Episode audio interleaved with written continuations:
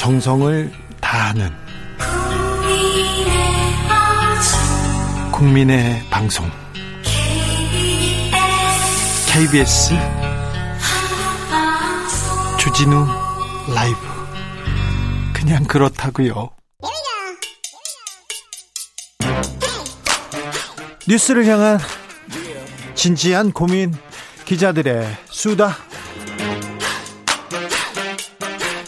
라이브 기자실을 찾은 오늘의 기자는 은지옥이요. 시사인 김은지입니다. 오늘 준비한 첫 번째 뉴스부터 가볼까요? 네, 라임 사건을 맡았던 검사들에 대한 술접대 재판이 현재 진행 중입니다. 아직도 재판 진행 중이에요? 네, 아직 선고가 나지 않고 있고요. 예. 정확히는 검사와 전 검사와 현 검사에 대한 재판인데요. 네. 삼월에 이어서 이번 공판에서도 피고인들이 무죄를 주장하고 있습니다. 무죄라고요?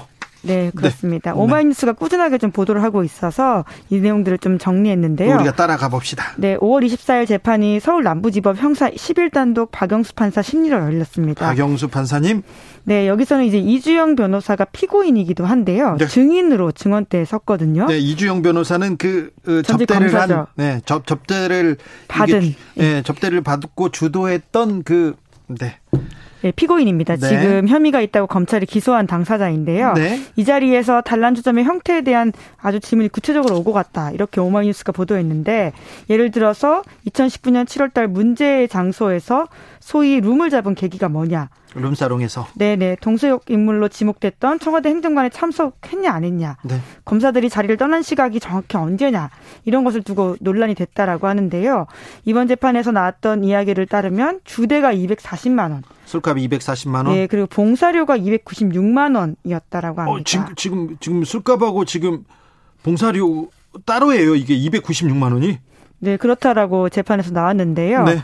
이러한 증언 과정에서 소위 강남의 단란주점에서 당일 검사들이 받은 서비스가. 소위 예, 서비스 내역이라고 하는 것이 구체적으로 설명됐다라고도 합니다. 그 당시에 검사들이 접대를 받았어요. 접대도 사건 관계 관계하는 사람들의 접대를 받았습니다. 그런데 이 사건이 불거졌을 때는 검사들은 우리는 거기 접대 받은 적도 없다, 우리는 거기 모른다고 하다가 증거가 나오니까 이제 그때서야 인정을 했습니다. 일단 거짓말을 너무 잘해서 검사들이, 그래서 너무 놀랐었는데, 네. 지금은 무죄를 주장합니까? 예, 게다가 그때 증거인멸 이슈도 있었었는데요. 예. 자기 이유이다 보니까 그것은 기소가 되진 않았고요. 예. 무죄를 주장하는 논리가 말씀하신 것처럼 처음에는 그런 일도 없었다라고 했다가, 네. 증거가 나오니까 이제는 금액을 합산해 보니까 백만 원이 안 넘는다라고 하는 거죠. 검사, 아마 많이 들어보셨던 이야기일 그렇죠. 겁니다. 검사가 동료 검사들을 수사할 때, 아, 접대가 있었는데 이렇게 해봤더니 백만 원 아니다. 얼마나 접대 받았냐?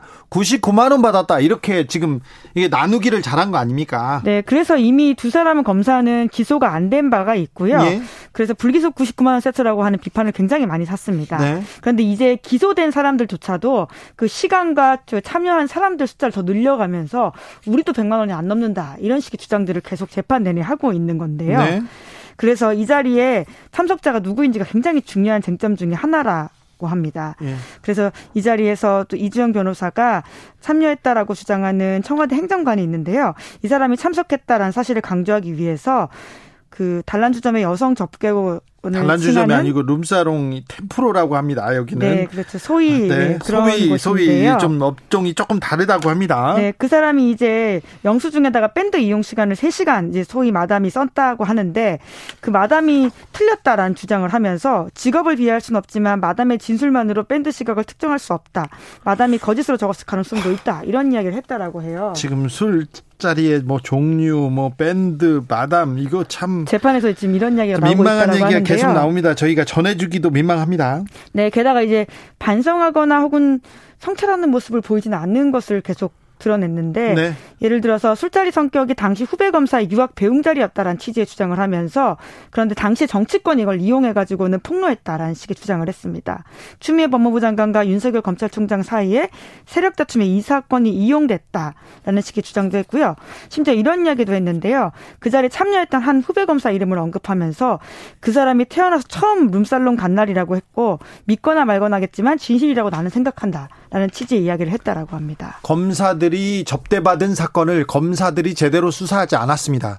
그래서 구십구만 원으로 몇몇 검사들은 빼주고 지금 기소된, 재판받는 검사들도 자기네들은 무죄다. 그리고 다른 사람이 왔다. 그래서 엔 분의 일 하니까 우리도, 우리도 아니다. 우리도 예. 우리도 구십구만 원, 뭐 백만 원 밑으로 간다. 이, 이 주장을 하고 있다는 거지 않습니까? 그렇죠. 이제 그 과정에서 이 소위 룸살롱에서 어떤 사람들이 오고 갔고 금액이 어떻고 밴드가 어땠고 이런 이야기를 하고 있는 거죠.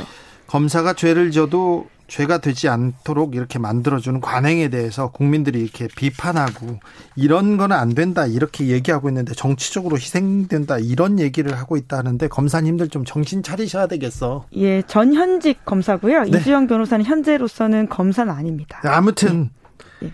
검사 전현직 출신이죠. 검사님들 예. 네, 좀 검사를 보는 국민들의 시각이 그대들을 보는 그 도덕적 잣대가 아주 아주 엄격하지 않음에도 불구하고 검사들 좀 제대로 못한다 이렇게 생각하니까 이 부분에 대해서는 좀 생각해 주셔야 되겠습니다. 천연지 검사님들. 네, 안타깝습니다. 다음 뉴스로 가볼까요? 네, 이번엔 판사 이야기입니다. 좋아요. 네, 네 판사도 또 판사. 예.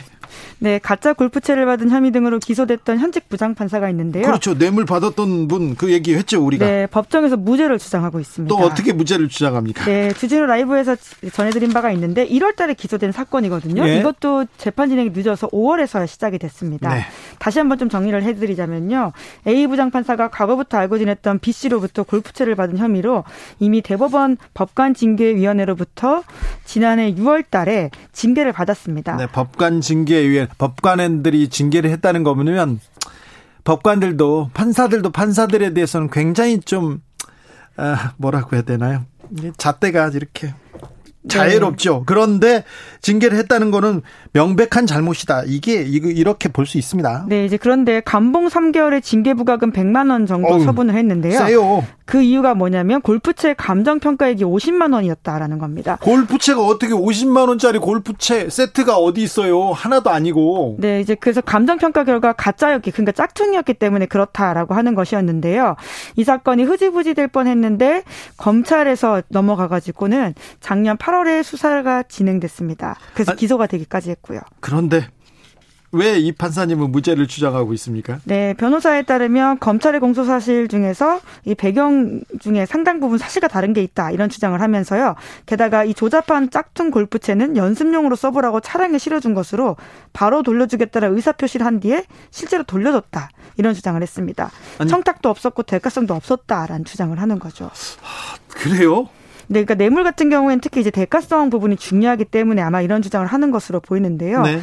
하지만 해당 부장판사가 기소된 혐의가 단순히 뇌물만 있는 게 아니라요. 정보통신망법 위반 혐의도 있습니다. 뭐죠? 이 부분이 뭐냐면 그 골프채를 줬던 B 씨에 대해서 이 사람이 법정 구속이 될지 안 될지 좀 알아봐달라고 이야기했다라고 합니다. 네. 그 부분을 실제로 그 내부 시스템에 들어가서 검색을 한 게 남아 있어가지고요. 그러니까 이 부분도 같이 기소가 범죄 됐습니다. 혐의자한테 지금 골프채를 뇌물을 받은 거 아니에요? 받고 지금 불법적으로 조회도 해줬다. 조회를 한 거 네. 아닙니까? 네, 이제 그렇기 때문에 검찰 입장에서는 실제로 골프채를 주긴 줬고 돌려줬다라고 하더라도 그리고는 명시적이나 묵시적으로 이 같은 청탁이 있었다는 사실을 알고 있었다라고 하면서 이것이 뇌물죄가 된다라고 판단하고 기소했다고 뇌물이죠. 합니다. 뇌물이죠. 그리고 누가 판사님한테 어, 제, 자기 생명이 지금 생명같이 중요한 그, 그 자유권이 어떻게 될지. 내, 인신이 구속될 가능성이 어, 있는 상황에서. 구속된지 안 되는지 알아봐달라면서 짝퉁을 줬겠어요? 그리고 이거 짝퉁이니까 좀 써보다가 그냥 버리세요. 이렇게 얘기했겠습니까? 이거 좋은 거라고 얘기했겠지? 네, 이제 그때도 제가 말씀드린 적이 있는데요.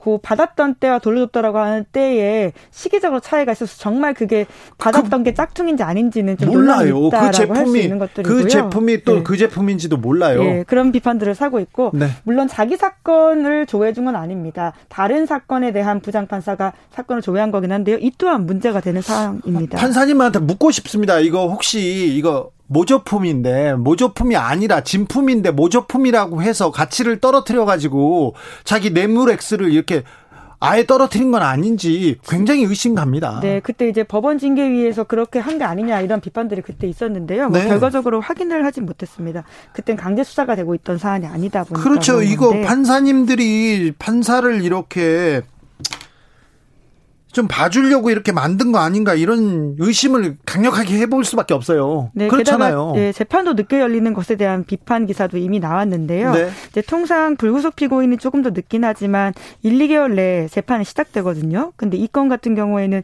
일월에 기소가 됐는데 오월에서야 첫 재판이 시작되어서 사법농단 재판에서 판사님들, 전 판사님들은 얼마나 질질 이렇게 재판을 지금 끌고 있는지. 그렇죠. 아직 일 심 결과가 안승태 전 대법원장 같은 경우에는 예. 그러니까 모든 예. 사람이 법 앞에 평등하다 이, 전, 예. 이 얘기를 어떻게 합니까 판사님들 검사님들. 네, 물론 이제 법원의 논리는 있습니다. 코로나십구로 지연된 재판이 많았고 법원 인사가 최근에 있었기 때문에 네, 네, 네. 인사이동이 있었다 다른 네, 건 네. 없다라고 이야기하고 하세요. 있습니다. 그런데 네, 지금 판사님들 검사님들 법을 대하는 태도가 너무 불성실해가지고 그러면서 국민들한테 법을 지키세요 이렇게 얘기하는 것 자체가 조금 너무하죠. 네. 다음 뉴스로 가보겠습니다. 네, 미국으로 좀 옮겨가서요. 미국 텍사스에서 끔찍한 총기 난사 사건이 일어났다라고 합니다. 저기 대부분 대부분 희생자가 초등학생들이에요. 초등학생이 무슨 잘못을 했습니까? 무슨 네. 잘못이 있어서 이렇게 총기에 이렇게 노출돼야 됩니까? 너무 사고가 많아요. 네, 그렇죠. 심지어는 이코노미스트 보도에 따르면요, 미국에서 인구 십만 명당 한 살에서 스물네 살 사이 어린이 청소년 청년의 사망 원인 일 위가 총기 사고라고 합니다. 압도적으로 일 위가 총기 사고예요. 네, 천구백육십 년대부터는 자동차 이런 교통사고가 일 등이었는데요. 어느 순간 역전되더니 이천십칠 년부터는 총기에 의한 사망 사고가 일 등이다. 이 나이 때는. 아이들을 지켜야죠. 총을 지키고 있어요. 총기 규제라는 얘기가 왜 안 나옵니까? 참. 예, 그러니까 미국 바깥에서 보면 그 이야기가 너무 답답하고 황당한 이야기인데요. 미국 예. 내에서는 그 총기협회의 로비력이 너무 강하다라는 부분이 있어서 계속해서 총기를 없애다라는 이야기도 못하고 규제 정도 이야기를 하는 것도 비판을 받고 있는 바가 있습니다. 네. 실제로 전미총기협회 같은 경우에는 지난 이천십육 년 대선에서 트럼프 대통령에게는 칠천만 달러, 그러니까 한국 돈으로 칠백, 팔백칠십억 정도의 돈을 후원했다라고 하고요. 자, 잠시만요. 총기협회에서 트럼프 전 대통령한테 팔백칠십육억 원을 지원했다고요? 네, 후원했다라고 합니다. 미국에서는 그런 거대 후원이 가능하거든요. 네. 이번에 이제 공화당의 거물 정치인이라고 할 수 있는 미트 롬니 상원의원이 음. 이 희생자들을 애도하는 글을 쓰면서 해법 찾아야 된다 이런 이야기를 쓰니까 또 이 회원들이 자기네들이 너네한테 너한테 얼마나 후원했는지 아냐라고 하면서 배은망덕하다라고 공격을 했는데요. 네. 실제로 미트 롬니 의원이 전미 총기협회로부터 받은 후원금도 한국 돈으로 백육십오억 원에 달한다라고 합니다. 어마어마한 로비력을 자랑하고 있는 거죠. 그런데 총기 난사 있을 때마다 좀 막아야죠. 규제에 대한 얘기가 나와야 되는데 더더욱 안 나오네요, 요새는. 네, 샌디윅 사건이 일어났던 게 이천십이 년이고 그때도 초등학생이 수명 숨졌거든요. 그런데 십 년 지났는데도 똑같은 사건이 반복된다라고 하는 것은 미국 사회가 어느 정도 어떤 부분에서 시스템이 고장났다라고 하는 것이기 때문에요. 트럼프 전 대통령은 오히려 또 총기 소유해야 된다고 또 목소리를 높여요. 네, 심지어 이제 총에는 총으로 맞서야 된다 이런 논리를 지금 대하고 있는 건데요. 악의 존재가 시민들을 무장시켜야 할 이유다라고 하면서 오히려 학교 교사들이 총기로 무장해야 된다 이런 주장을 하고 있습니다. 아이고 머리야. 네. 여기까지 하겠습니다. 네. 기자들의 수다 시사인 김은지 기자 함께했습니다. 감사합니다. 네, 감사합니다. 교통정보센터 다녀오겠습니다. 이승미 씨.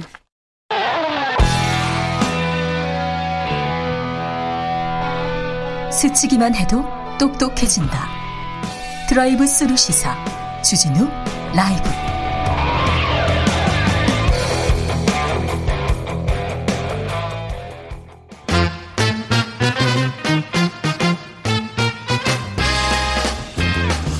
정치권 뉴스 민심은 어떻게 보고 있을까요? 여론조사 빅데이터로 집중 분석해 보겠습니다. 여론과 민심. 이강윤 한국사회 여론연구소 소장 어서 오세요. 안녕하세요. 전민기 한국인사이트 연구소 팀장 어서 오세요. 안녕하세요. 네. 지방선거 사전투표율이 이십 퍼센트를 넘었습니다. 조금 의미 있게 좀 짚어봐야 될 대목이 보입니까? 네, 우선 사전투표율이 높다. 이 말은 지지 정당이나 후보에 대한 확신 투표가 많다. 그리고 정치 참여 욕구가 높다. 이런 네. 얘기일 텐데요. 이번에 이십 점 육이 퍼센트 전국 지방선거 사상으로는 제일 높습니다. 이전에 비해서 한 영 점 사 퍼센트포인트 높아지는 것인가 크게 늘어난 건 아닌데 그렇죠. 정, 강원이 전남과 대구는 원래 전남은 항상 높고 대구는 제일 낮아요. 네. 그건 이번에도 똑같은데 강원도가 무려 이십오 점 이 퍼센트로 상당히 높네요. 이 위예요. 네. 이 위. 강원에서 지금 이 말은 네. 김진태 후보와 이광재 전 강원지사가 지금 붙고 있지 않습니까? 네. 여론조사상으로는 김진태 후보가 조금씩 우세하다고들 많이 보도가 됐는데 바닥 표심은 꼭 그렇지는 않다. 상당히 짱짱하게 붙고 있다는 지역 언론의 보도를 제가 최근에 본 적이 있습니다. 네. 이런 것하고 꽤 관심, 좀 연관 관계가 있는 것 같아. 아무튼 강원도는 어느 한쪽도 쉽게 마음을 놓기는 힘든 양상이다. 왜냐하면 어느 한쪽이 원사이드하게 이겨버리면 사전투표나 뭐 투표율 자체가 그렇게 높을 리가 없습니다. 네. 그래서 투표율이 높다. 특히 사전투표율이 높다는 것은 특정 정파의 유불리를 이제는 말할 수는 없습니다. 사전투표율 자체가 높아지는 것은 더 이상 뉴스가 결코 아니고요. 팽팽하다. 팽팽하고 짱짱하게 붙고 있다. 그래서 이번 선거에 관심이 높다는 반증이 아닐까 싶습니다. 네. 저는 이제 그 지방선거나 사전투표를 보면 연휴나 휴일이라는 키워드가 보여요. 예. 그러니까 계속 보시면 이제 그 고관여층들도 사전투표를 또 많이 하는 추세고요. 예? 이제는 어디서나 할 수 있기 때문에 사전투표를 좀 많이 합니다. 그래서 네, 사실 계속 늘고 있어요. 예, 그래서 그 수요일은 그냥 온전히 하루를 좀 휴일로서 보내고자 하는 분들도 좀 키워드에서 많이 읽히기 때문에 네. 저는 그 결과는 수요일에 합쳐서 좀 봐야 되지 않을까라는 그렇죠. 생각을 해봅니다. 이, 이 대목도 중요합니다. 예. 자, 이번 지방선거 빅데이터로 쭉 보면 어떤 어떤 점들이 보입니까? 지금 이제 언급량 자체가 한 달에 이십만 건이에요. 근데 윤석열 대통령이 팔십팔만 건, 이재명 후보가 사십오만 건이니까 네. 지방선거 자체 그리고 다른 후보들 이름은 사실 보기 힘들고 뭐 정책이라든지 공약 이런 키워드도 좀 찾기는 힘든 상황이에요. 이번 지방선거 관심이 조금 떨어져 보인다 이렇게 이 연관어 언급량이나 키워드의 어떤 상관성 그리고 어, 감성어 자체로 봤을 때는 다른 선거에 비해서 저는 감히 좀 지방선거에 대한 관심은 그렇게 높지 않다. 오히려 차라리 대선의 뭐 연장선, 이 차전 뭐 이 정도로 좀 봐야지 지방선거 자체에 대한 관심은 저는 좀 크게 이 빅데이터 데이터로는 읽히지 않고 있다 이렇게 좀 말씀드리고 있습니다. 빅데이터로 있습니다. 보면 이번 지방선거 그래도 키워드는 뭐가 뭐가 잡힙니까? 보시면 일단 뭐 정책이나 공약 중에서는 부동산과 경제 관련해서 아, 그렇죠. 예, 이야기 나오고요. 뭐 그 외에는 사실 인물은 크게 뭐 윤석열 대통령과 이재명 후보 정도 두 사람 이름 정도 나오고 지역이 세분화된다거나 뭐 이런 내용은 좀 없어요. 그러니까 크게 보는데 자세히 들여다보지는 않고 있는 것 같은 그런 느낌이 듭니다. 예. 관심이 네. 대선에 비해서는 흩어질 수밖에 없는데 그렇죠. 네. 대선에는 양 팀이 물론 두 후보 모두 비호감도도 꽤 높았고 실수도 많이 있긴 했지만 투표율이 임박할수록 총결집하면서 긴장감마저 불러일으켰잖아요. 네. 이번 지방선거는 지난 대선의 연장전이나 대리전 성격이 강하긴 한데 크게 달라진 점은 양측의 결집 강도가 좀 다르다. 네. 음, 국힘은 비교적 꽤 갈, 결집이 돼 있고 아, 그렇습니까? 게다가 크게 잘못했다고 생각하는 일이 별로 없는 것 같아요. 네. 그쪽 분들이 생각하실 때는. 네. 근데 민주당 지지층에서 볼 때는 조금 성에 안 차는 일이 좀 몇 번 있었죠. 좀 그렇죠. 그러니까 아무래도 조금 대선 진, 대선 패배의 여파에다가 그런 것들이 몇 개 더해지니까 네. 조금 가라앉아 있습니다. 네. 조혜숙님, 요즘 솔직히 정치에 대한 관심이 커졌다기보다는 그냥 투표는 꼭 해야 하는 것이라는 생각이 듭니다. 투표는 꼭 해야 됩니다. 투표를 하는 사람이 주인이고 아니면 손님이라고 안창호 선생이 말씀하셨지 않습니까? 자, 김포공항 이전 문제가 갑자기 갑자기 네. 지난 주말에 빅 이슈로 떠올랐는데 이 부분은 어떻게? 아, 일단 이거 여론조사 공표 금지 기간이어서 네, 네. 저희들은 하더라도 공식적으로 이거 여론조사를 할 시간 조사가 별로 없었고 네. 한두 개 있었. 수 있지만 지금 공표할 수 없으니까 아, 네. 밝힐 수는 없는데 이게 불과 이, 삼 일 사이에 커졌다가 점점점 작아지는 추세로 접어들어가는 과정이 썩 개운치가 않고 그다음에 이것을 제기했던 측에서의 원래 의도와는 다르게 유통되어지는 것 같고 네. 지역별로 이거를 반응하는 게 많이 달라서 네. 조금 당혹스러워할 수 있겠다. 민주당에서는 네. 그런 생각도 좀 듭니다. 네. 자, 빅데이터든 이게 이제 감성어가 중요할 것 같은데 부정이 오십오 퍼센트인데 이 김포공항 이전을 찬반하는 의견이 아니에요. 그러니까 네. 사실은 어 뭐 걱정이다, 논란이다, 혼란이다. 사실은 이것에 대한 제기 그리고 민주당 내부에서의 또 다른 의견들 이런 부분에 대해서 좀 걱정이 된다. 당이 조금 뭔가 지금 나뉘는 거 아니냐 이런 부분에 대한 부정 감성어고요. 오히려 긍정은 뭐냐면 민주당이 이런 행보를 보이는 것에 대해서 국힘 쪽에서 좋아하고 있는 그런 느낌의 감성어들이에요. 아 그래요? 도움이 된다. 오히려 우리 쪽에 웃는다. 좋은 영향을 미치는 것 같다. 좀 약간 이런 시선으로 지금 바라보고 민주당에서는 있어서. 민주당에서는 이 문제를 가지고 걱정이다. 그리고 국힘 진영에서는 흐뭇하다. 약간 그렇게 있다. 좀 그러니까 우리에게 도움이 된다 이 얘기잖아요. 그렇습니다. 국민의힘은 예, 예, 지금 예, 예, 예. 선거로만 보자면 맞습니다. 네. 예. 감성은 그렇게 나타나네요. 그러니까 음. 김포공항을 이전을 놓고서 이게 진짜 도움이 되는지 아닌지나 아니면 이게 어떤 영향을 미치는지 지금 이런 시각으로 보지는 않는 것 같습니다. 네. 지난 주말에도 아. 김건희 여사가 가장 화제였던 것 같습니다. 대통령 직무실을 방문했고요. 또 강아지들과 이렇게 산책하는 산책한 사진이 이렇게 나왔는데 이 부분은 어떻게 보고 있습니까? 이게 사실은 김건희 여사 키워드 뭐 뉴스 올라오면 늘 긍정적이었는데 너무 반복되고 사실은 큰일이 아닌데 계속하다 보니까 국민들로서는 조금 이제 무덤덤해진 상황이고요. 네. 오히려 민주당이나 반대하는 쪽에서 그 좋지 않은 글들을 막 여기에 쏟아내다 보니까 부정 감성어가 좀 높아진 측면이 있어요. 그래서 네. 어, 김건희 여사 그 전까지만 해도 긍정이 오십 퍼센트를 넘었는데 부정이 이제 육십육 퍼센트가 됐습니다. 그래서 이게 뭐 굳이 이런 행보를 우리가 따라다녀야 되느냐 뭐 이런 식의 좀 의견들도 좀 있는 것 같고요. 기사가 너무 많이 나와요. 네, 뭐 비판이나 좀 이 소개드려야 될지 모르겠지만 이런 기사 너무 쓰레기 같다 이런 사실은 반응들이 좀 언론에 많이 대한 비판 나오고 있습니다. 있네요. 게다가 저는 또 하나 좀 진지하게 질문 드리고 싶은 게 용산으로 집무실 이전하겠다고 그 지휘봉인가? 뭐 막대기 네. 들고 막 당선인 시절에 설명한 적 있잖아요. 인수위원회에서 했죠. 그때 예, 인수위 시절에 그때 이렇게 잔디밭 쫙 그리면서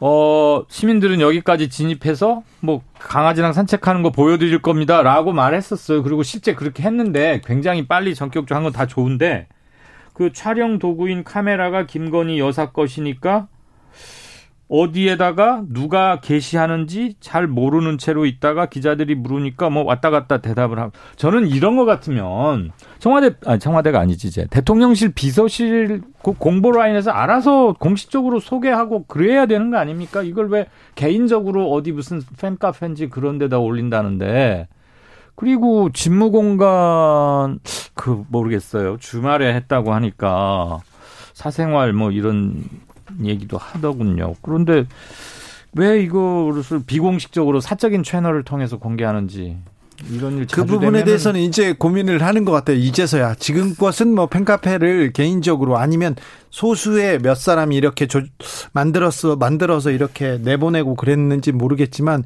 이건 대통령 실 문제 아닙니까? 공식 동정이면 네. 그쪽 인력과 기자재를 통해서 촬영할 수 있잖아요. 모든 걸 기록하게 돼 있는데. 그런 반응 때문에 네네. 그런 반응 때문에 이렇게 조금 격한 반응이 있었군요. 근데 이제 관심도가 그럼 있느냐. 그러니까 예를 들어서 언급량에서 오십 퍼센트 이상이 지금 언론에서 나오는 거기 때문에 국민들은 사실 이 사안에 대해서 뭐 좋다 나쁘다도 없다고 보셔야 될 것 같아요. 그러니까 이걸 좀 언론에서 이걸 가지고 부추기는 측면이 없지 않아 있는 네. 것 같다라는 좀 느낌이 들고요. 예, 여론 네. 반응이어서 아까 저희가 격한 표현을 지금 전달해 드린 겁니다. 네. 네, 네.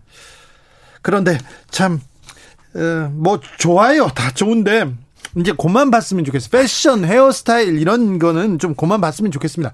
지금 물가가 물가가 심상, 심상치 않잖아요. 거기다가 또 우크라이나 전쟁은 계속되고 있죠. 북한에서는 핵실험을 할 거라고 하죠. 사실 지금 눈앞에 있는 숙제가 한두 개가 아닌데 자꾸 이렇게 반려견, 패션, 뭐 헤어스타일 알겠어요. 얼마짜리인지 계속 얘기 나오는 거 알겠는데 이게 좀 중요한 부분도 아니고 이 좀 그 좀 대통령 출퇴근 자제시면. 시간 뭐 얘기가 나왔을 때 네. 비서실에서 그랬잖아요. 대통령은 출퇴근 개념이 없다. 이십사 시간이 근무 자체다. 지금 주 앵커 말씀 참 저 깊게 중요하게 들었는데 주말에 예, 뭐 가족 간의 모임하고 자식과도 같은 반려견 다 좋습니다. 이거 넓은 의미의 소통이라는 것에도 조, 동의 충분히 하고요. 앞으로 공식적 채널을 해서 네. 당당하게 했으면 더 좋겠고 그보다 더 중요한 것은 지금 국면에서 대통령 취임 초기고 아직 한 달도 안 됐으면 사진 찍기용 소통 말고 정말로 좀 두루두루 가야 할 것들.